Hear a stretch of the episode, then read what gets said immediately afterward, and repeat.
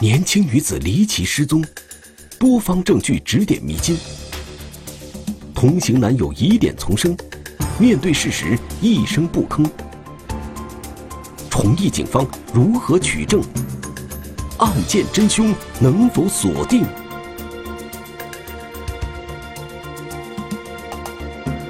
提行李箱的男人。天网栏目即将播出。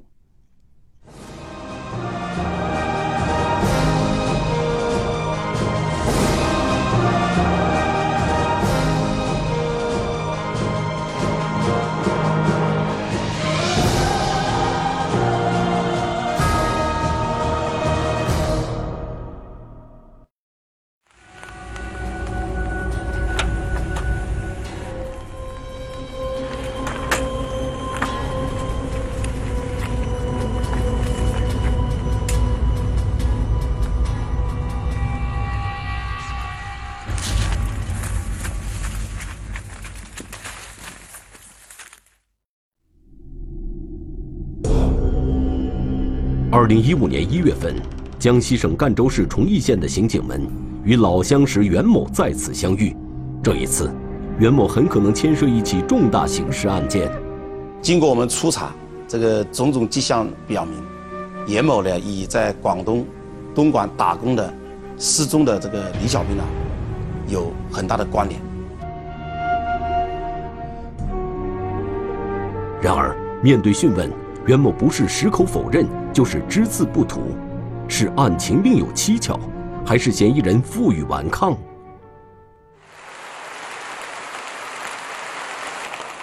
二零一五年一月五日早晨，在广东省东莞市横沥镇打工的年轻女子李小斌突然失踪了。就是打个电话的时候打通了，没人接，联系不上他本人的，就是打通没人接。李小斌时年三十三岁，出生在湖北省建利县，相貌清秀。他未满十八岁就南下广东打工，失踪前在东莞市横沥镇一家休闲场所工作，婚姻状况属于离异状态。他为了到他这个老家湖北建利买一套房子，他要首付一个十八万，李小斌自己卡上有十三万左右，他就向他弟弟借了五万。姐姐买房的首付款刚刚凑足，马上就要回老家去买房，她怎么会在这个节骨眼上失踪了呢？李有勇当即赶到李小斌租住的地方，只见窗户紧闭，窗帘也拉上了一部分。家门是锁着的，然后是我们打的房东拿的钥匙，人不在呀，就是什么什么东西，这个人不在呀。但是当天晚上他们吃过的那些饭也都放在那锅里面，也没洗。看样子。姐姐不像出远门，然后他就去了他姐上班的地方找他的这些同事。他这些同事呢，跟吕玉勇反映，他姐同了一个男的去了惠州。姐姐同事所说的男人会是谁呢？李有勇猛然想起一个人，此人姓袁，时年四十岁，江西崇义县人，自称是饭店老板。二零一四年十一月份，与李小斌相识，后来两人成为男女朋友，并且同居。袁某曾经许诺，李小斌在老家买房子，他会出一半的钱。当时说惠州有一套房子，我姐姐肯定说想去过去看一下，确认一下，然后就带他回老家。李小斌失踪前一天。袁某还和李小斌姐弟俩一起到银行存过钱，之后李幼勇便和他们分开了。难道姐姐是和袁某去了惠州？可是为什么不接电话呢？因为没有袁某的电话，李幼勇没法直接联系他。李幼勇呢，也没有其他什么办法，他只好向东莞市公安局横沥分局田坑派出所报案，而横沥警方也非常重视，立即。对这个案子展开了侦查。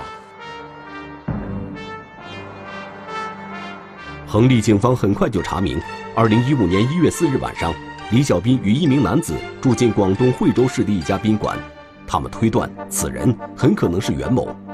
东莞警方经过进一步侦查发现，这个李小斌失踪前呢，就是同到这个袁某在一起。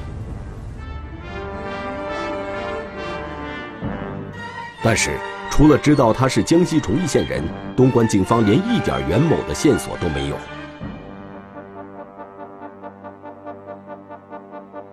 二零一五年一月十五日，东莞警方派侦查员和李幼勇一起赶到崇义县公安局，请求协助查找袁某的下落。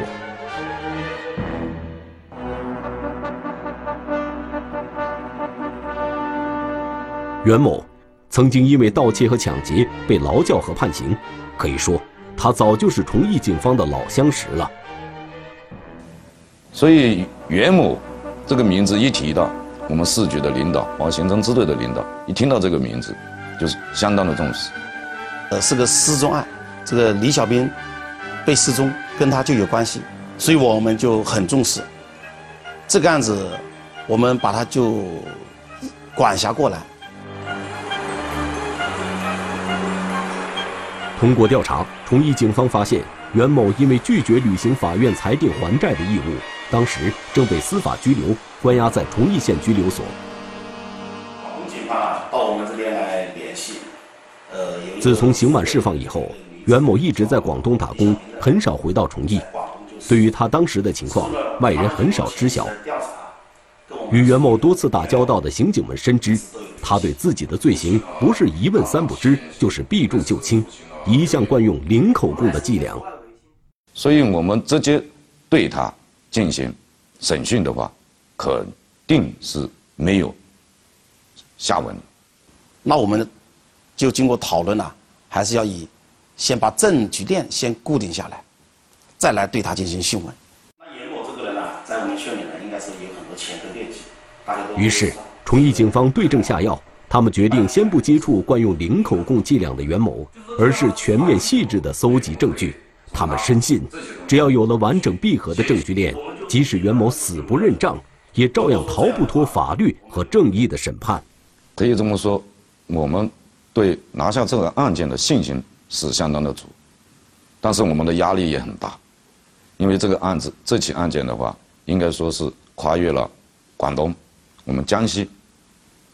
两个省、三个、四个县的这么一个情况。崇义县位于江西省西南部，隶属赣州市，南与广东省交界，西与湖南省接壤，境内山高林密，地形复杂。这样的地理条件对于案件的侦查，难免不会产生一些影响。他是在东莞生活。在惠州失踪，这个案件的侦查呢，应该是很难的，所以我们就感觉压压力就很大。但是作为一个公安机关来讲，在这个时候一定要穷，要穷尽一切办法来对待他。那么李小斌究竟去了哪里？他的失踪和袁某到底有没有关系？崇义警方。又将如何来面对这桩棘手的案子？年轻女子离奇失踪，多方证据指点迷津，对手顽劣，口风紧绷，跨省办案难度横生。提行李箱的男人，天网栏目正在播出。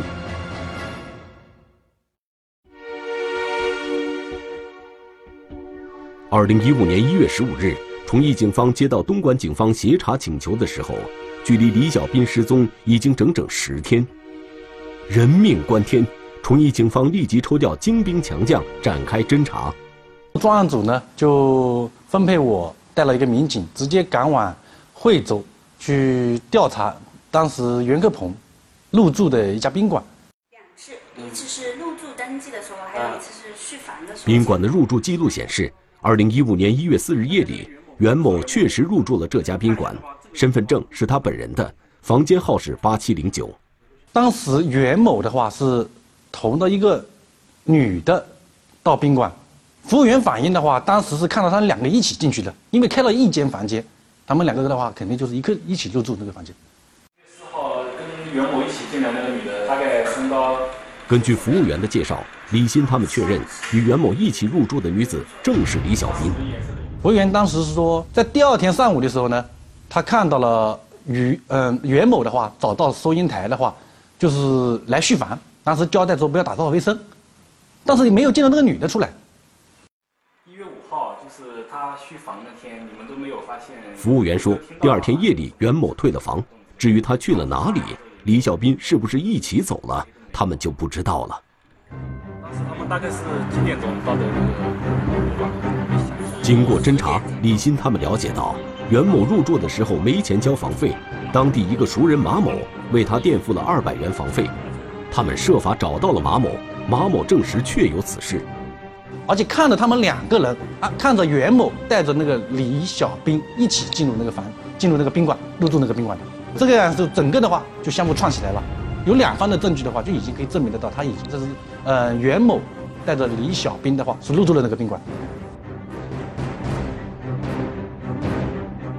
尽管袁李二人入住过这家宾馆已经确证无疑，但是他们入住期间究竟发生了什么？为什么李小斌活不见人，死不见尸？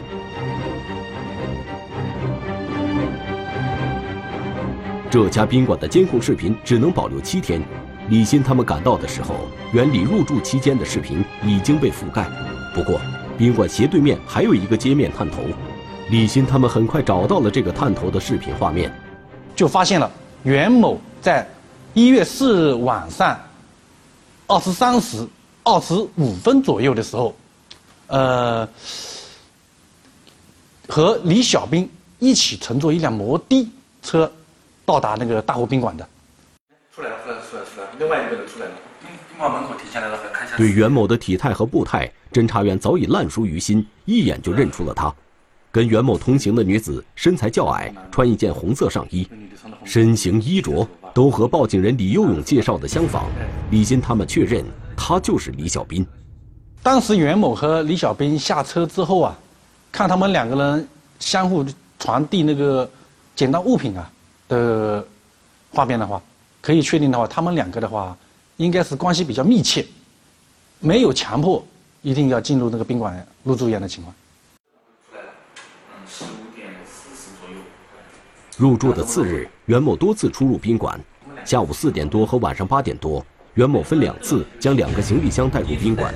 看样子，这两个箱子都是空的，因为袁某用单手就能轻松地提起来。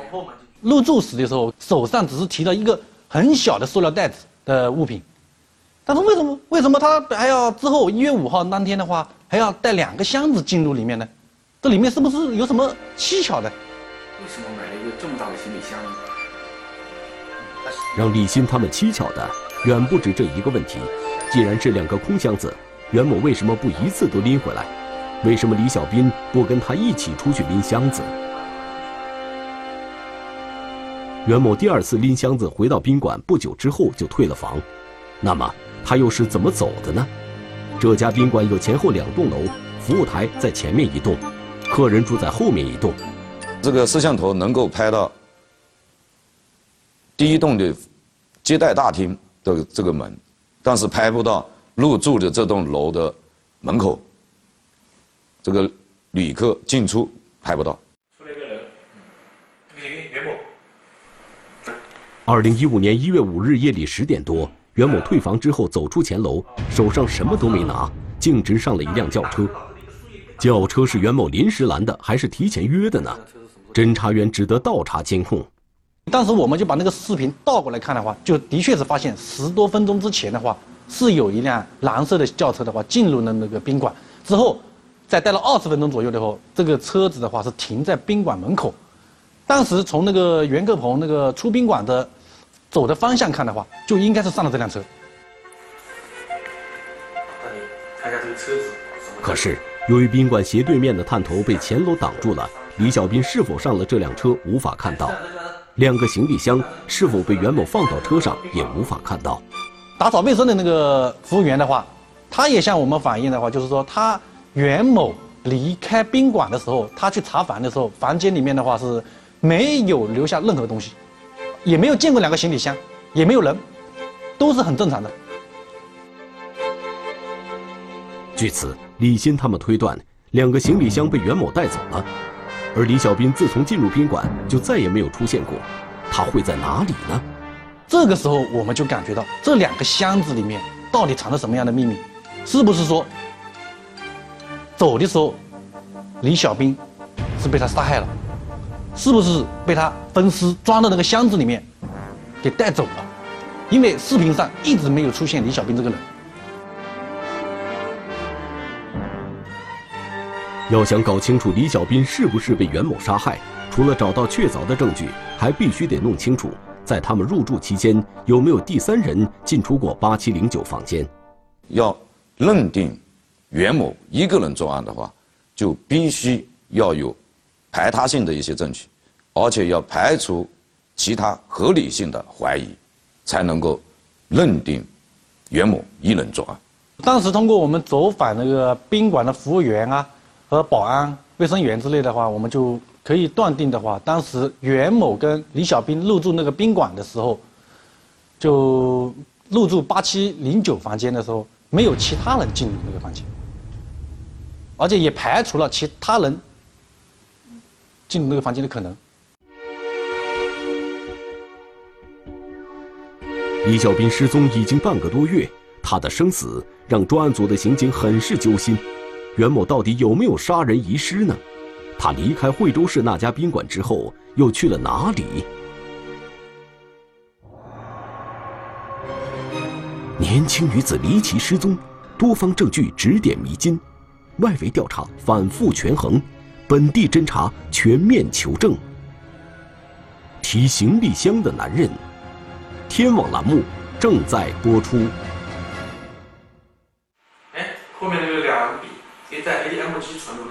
李小斌失踪前，他的两张银行卡里共有十八万多元。李鑫和同事查询了他的银行交易记录，结果卡上的钱一分不少。但是我们发现了一个问题，就是说，在一月五号下午十五时左右的话，他那两张银行卡被人取过钱，但是因为密码错误，没有取到，失败了。那么？查询密码的人是谁呢？银行的监控录像显示，此人正是袁某。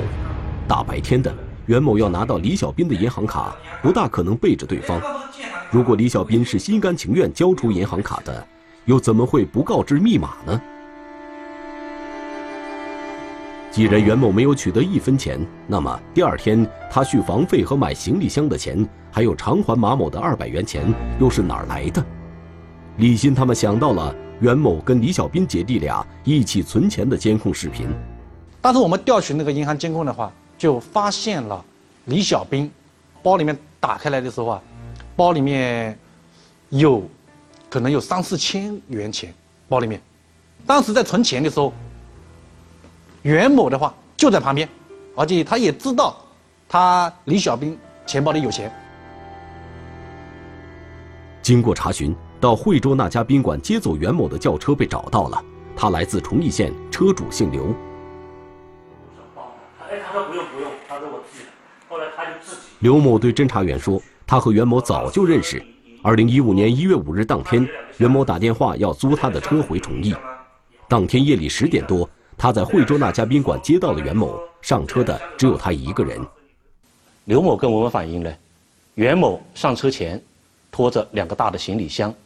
出于好意啊，刘某上去帮忙，而袁某却赶忙说：“哎，不用不用不用不用。”这一点令刘某感到十分纳闷现在就是我们要考虑这两个行李箱装的是什么东西，而且这两个……按说司机帮助搬行李是乘客求之不得的，袁某的反应显然不合情理。两个行李箱一定藏着不可告人的秘密。联想到侦查发现的种种迹象。崇义警方推断，袁某的不正常反应说明李小斌很可能已经遇害，行李箱里装的很可能是他的尸体。然而，办案毕竟需要证据，于是东莞警方立即对惠州那家宾馆的八七零九房间展开了勘查。结果，在卫生间的洗手盆下面，技术员提取到三处可疑的血迹。东莞警方将三滴血迹的话。做出了鉴定，当时鉴定的结果就是，这三滴血迹的话，就是李小兵的。如果李小兵已经遇害，那么他的尸体会在哪里呢？在派出侦查员到广东调查的同时，崇义警方在当地也展开了紧锣密鼓的侦查。这台手机以后，呃，这个钱是在什么时候？几经周折。李小斌失踪前携带的手机找到了，他在崇义县衡水镇某村村民胡某的手里。胡某跟我们反映，他跟那个袁某啊很早之前就认识，他在一月七日那天，从那个袁某手上买来了一台手机，价格也不是很贵，才一千多块钱，也有七八成新的样子。你再认认真真看一下这些相片。好好好。经过辨认，胡某认出了李小斌的照片。他回忆说，二零一四年十二月，袁某曾带着李小斌来崇义游玩，还和他一起吃过饭。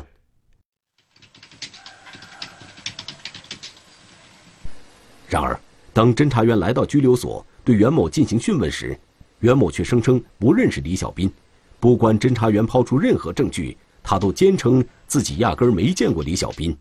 结合我们调查中发现的宾馆大门前的录像，呃，和那个查询银行密码时的视频，以及胡某的证言，种种迹象表明呢，这个袁某跟那个李小斌不但认识，而且关系啊非同寻常。袁某的说谎只能说明他心中有鬼。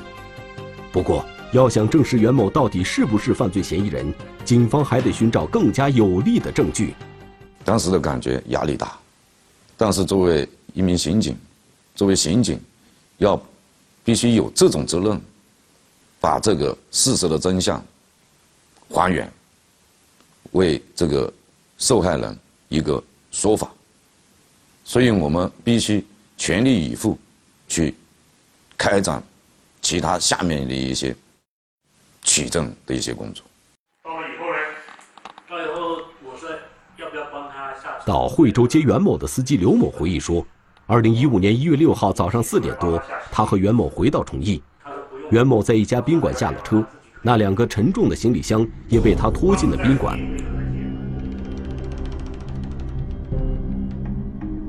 这家宾馆的监控设施当时正在更新，旧的拆了，新的还没有装好。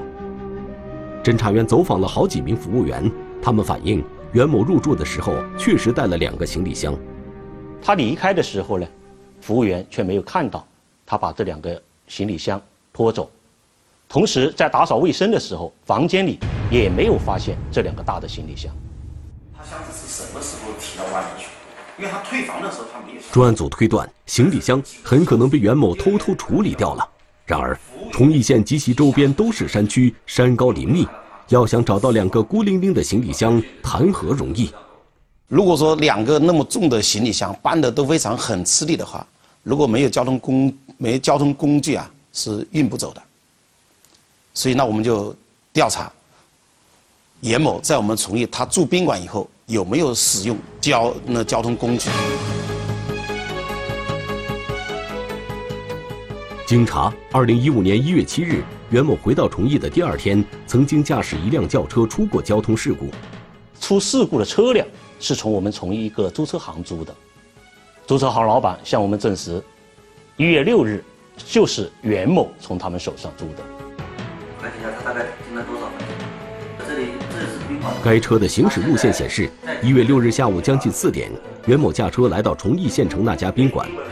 没多久，便开车上了省道赣丰县，向着上游县营前镇驶去。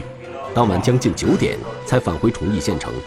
我们走访了宾馆好几个服务员，他们都跟我们反映，一月六日下午，他们没有注意，也没有见袁某拖着两个行李箱离开了宾馆。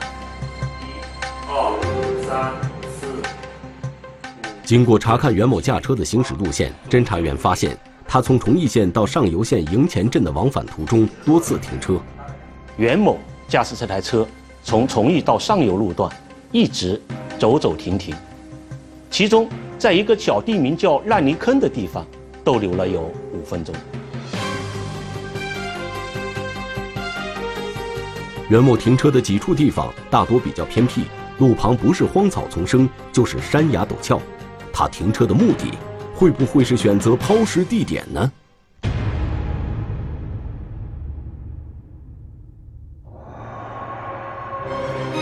年轻女子离奇失踪，多方证据指点迷津，闭合锁链一旦形成，全部铁证直指真凶。提行李箱的男人，天网栏目正在播出。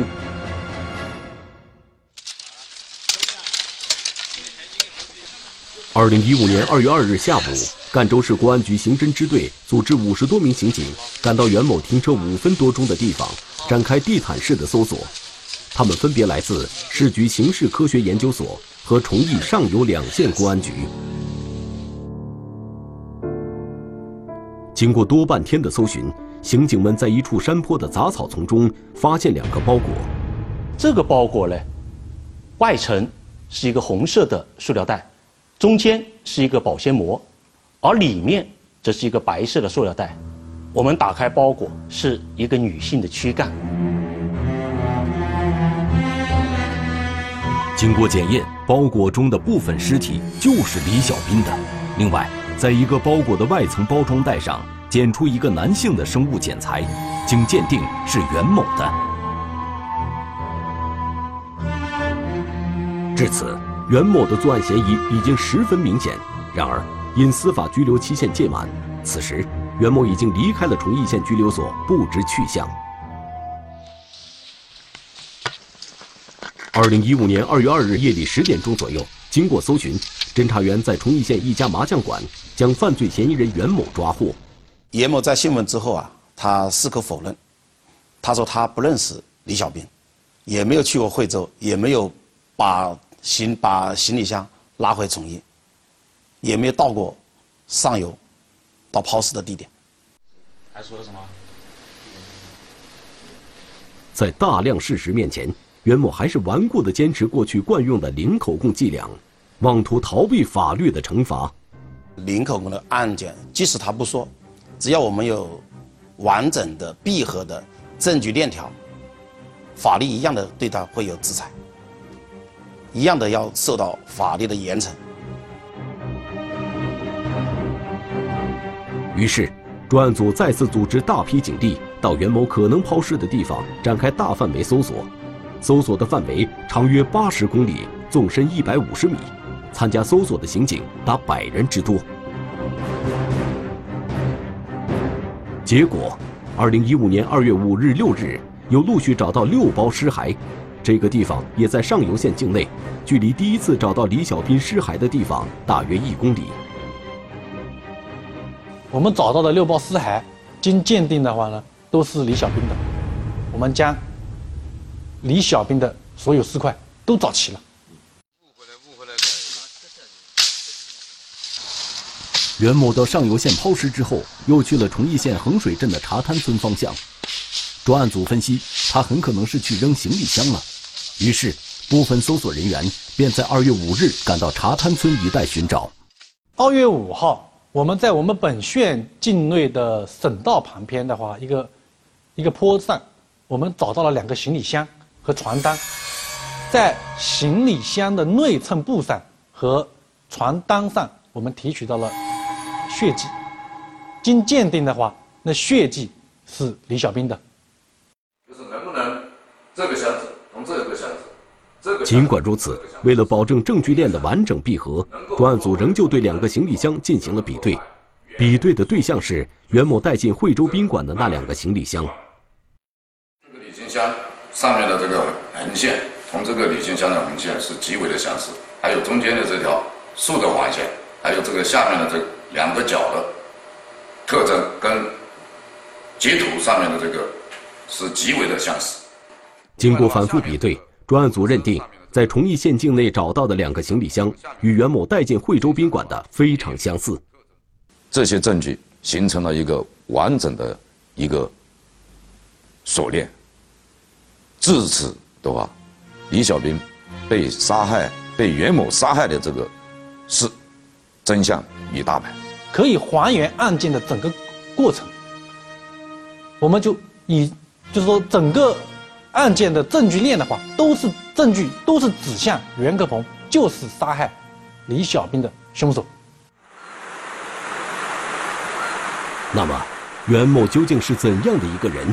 这起案件背后还有哪些隐情呢？袁某，一九七四年出生于崇义县结坝乡某村，他从小就养成了小偷小摸的坏习惯。袁某九九年，因为抢劫罪，被判处七年有期徒刑。刑满释放以后的话，他到了广东的深圳、惠州这一带打工。实际上，他就从事的就是宾馆、酒店从事厨师的角色。袁某长得比较精神，也算能说会道。可是，原本不错的自身条件却被他用来欺骗女性。袁某在惠州打工的时候呢，还认识到一个餐厅服务员黄某。当时，黄某被他骗了的话，就跟他结婚了，并且带回崇义来，在他生了一个小孩。后来，袁某好吃懒做和嗜赌成性的本质逐渐暴露，黄某便与他离了婚。二零一三年夏天，袁某骗取了崇义县女子王某的信任，借给她十八万元买了车。后来，王某急需用钱，便要求袁某还债。袁某因为挥霍掉了这些钱，偿还不起了，最后王某把他起诉到法院，法院判决他。分期必须偿还。二零一五年一月，袁某杀害李小斌，返回崇义不久，因拒不还款，被崇义县人民法院执行司法拘留。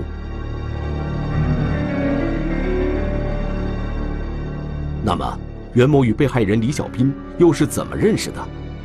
二零一四年十一月，在东莞市一家休闲场所，袁某与服务员李小斌相识，闲聊中。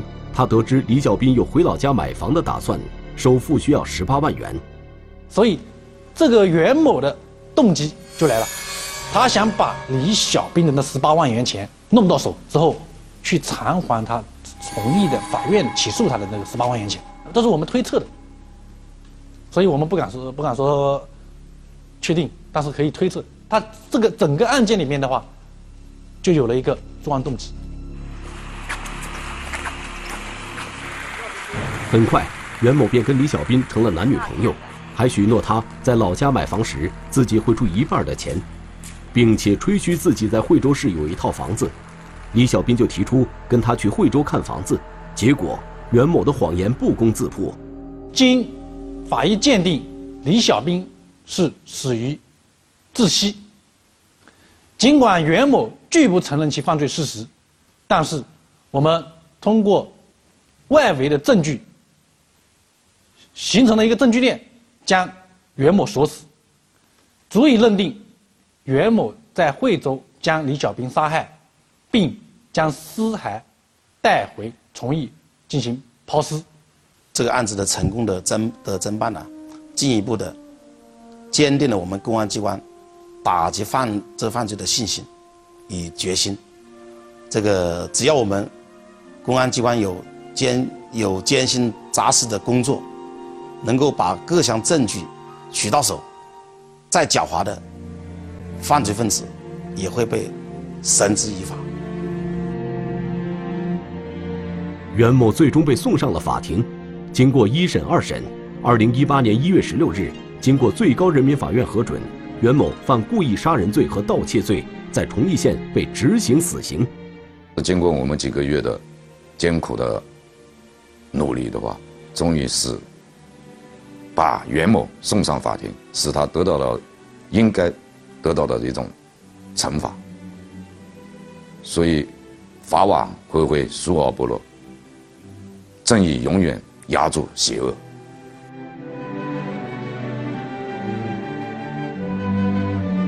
负责本案复核的最高人民法院刑事审判第一庭评价说：“办案机关全面调查收集的证据，形成了完整的证据链。”定案证据确凿，出色的侦查工作为有力打击犯罪、维护社会稳定奠定了坚实的基础。